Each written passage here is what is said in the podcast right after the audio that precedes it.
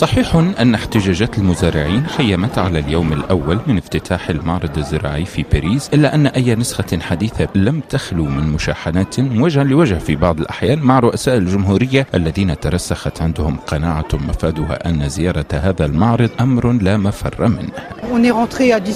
لم نستطع الدخول حتى الساعة 10:30. السيد ماكرون احتكر العرض. لم أفعل شيئا هذا العام لأن المبنى المخصص للماشية مقفل، وهو الأهم بالنسبة للأطفال. على كل حال، فعاليات الحدث الزراعي الرائد واصلت سيرها بشكل طبيعي بعد الساعات الأولى من الافتتاح، وقد حولت حديقة المعارض في بورد دو فرساي جنوب باريس إلى مزرعة سيزورها مئات آلاف الزوار خلال 9 أيام. نحن معتادون على هذا المشهد السياسي، فما حصل لن يزعجنا. الفرنسيون عنيدون، ونعتقد أن كل طرف لديه أوجه من الحق. منذ نصف قرن يأتي إلى هنا آلاف المربين والمزارعين والمنظمات المهنية والنقابات الزراعية ومعاهد البحوث، تفرد الأجنحة ويحاول الجميع عرض منتجاتهم وسط أجواء احتفالية ونقاشات مهنية.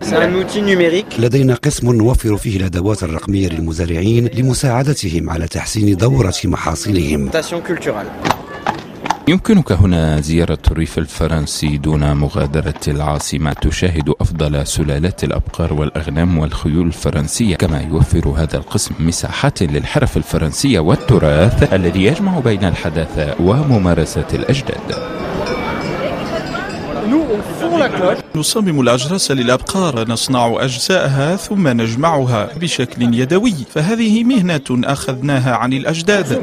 وإذا كنت من عشاق صناعة النبيذ فلا بد لك من زيارة قسم كروم العنب للتعرف على سلسلة كاملة لمراحل تصنيع النبيذ على يد مزارعين جلبوا معهم جزءا من الريف الفرنسي وثقافته الساحرة، فيما النصائح الغذائية مضمونة أينما شقيت طريقك في المعرض. نحن مع الفلاحين الذين يتطلب إنتاجهم الزراعي عالي الجودة الكثير من المال، عكس بعض المزارعين الذين يفرطون في مكننة زراعتهم واستخدامهم للمبيدات.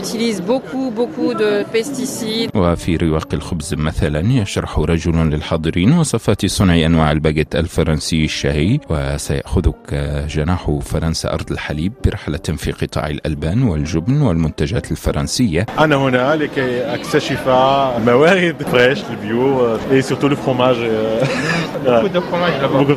نعم، يوجد الكثير، ولهذا ملأت الأكياس بالكثير من أنواعه.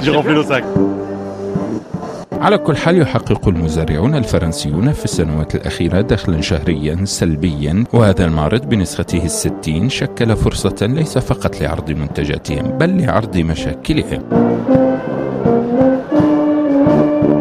نبيل شوفان من بورت دو فرساي، باريس، مونتي كارلو الدولية.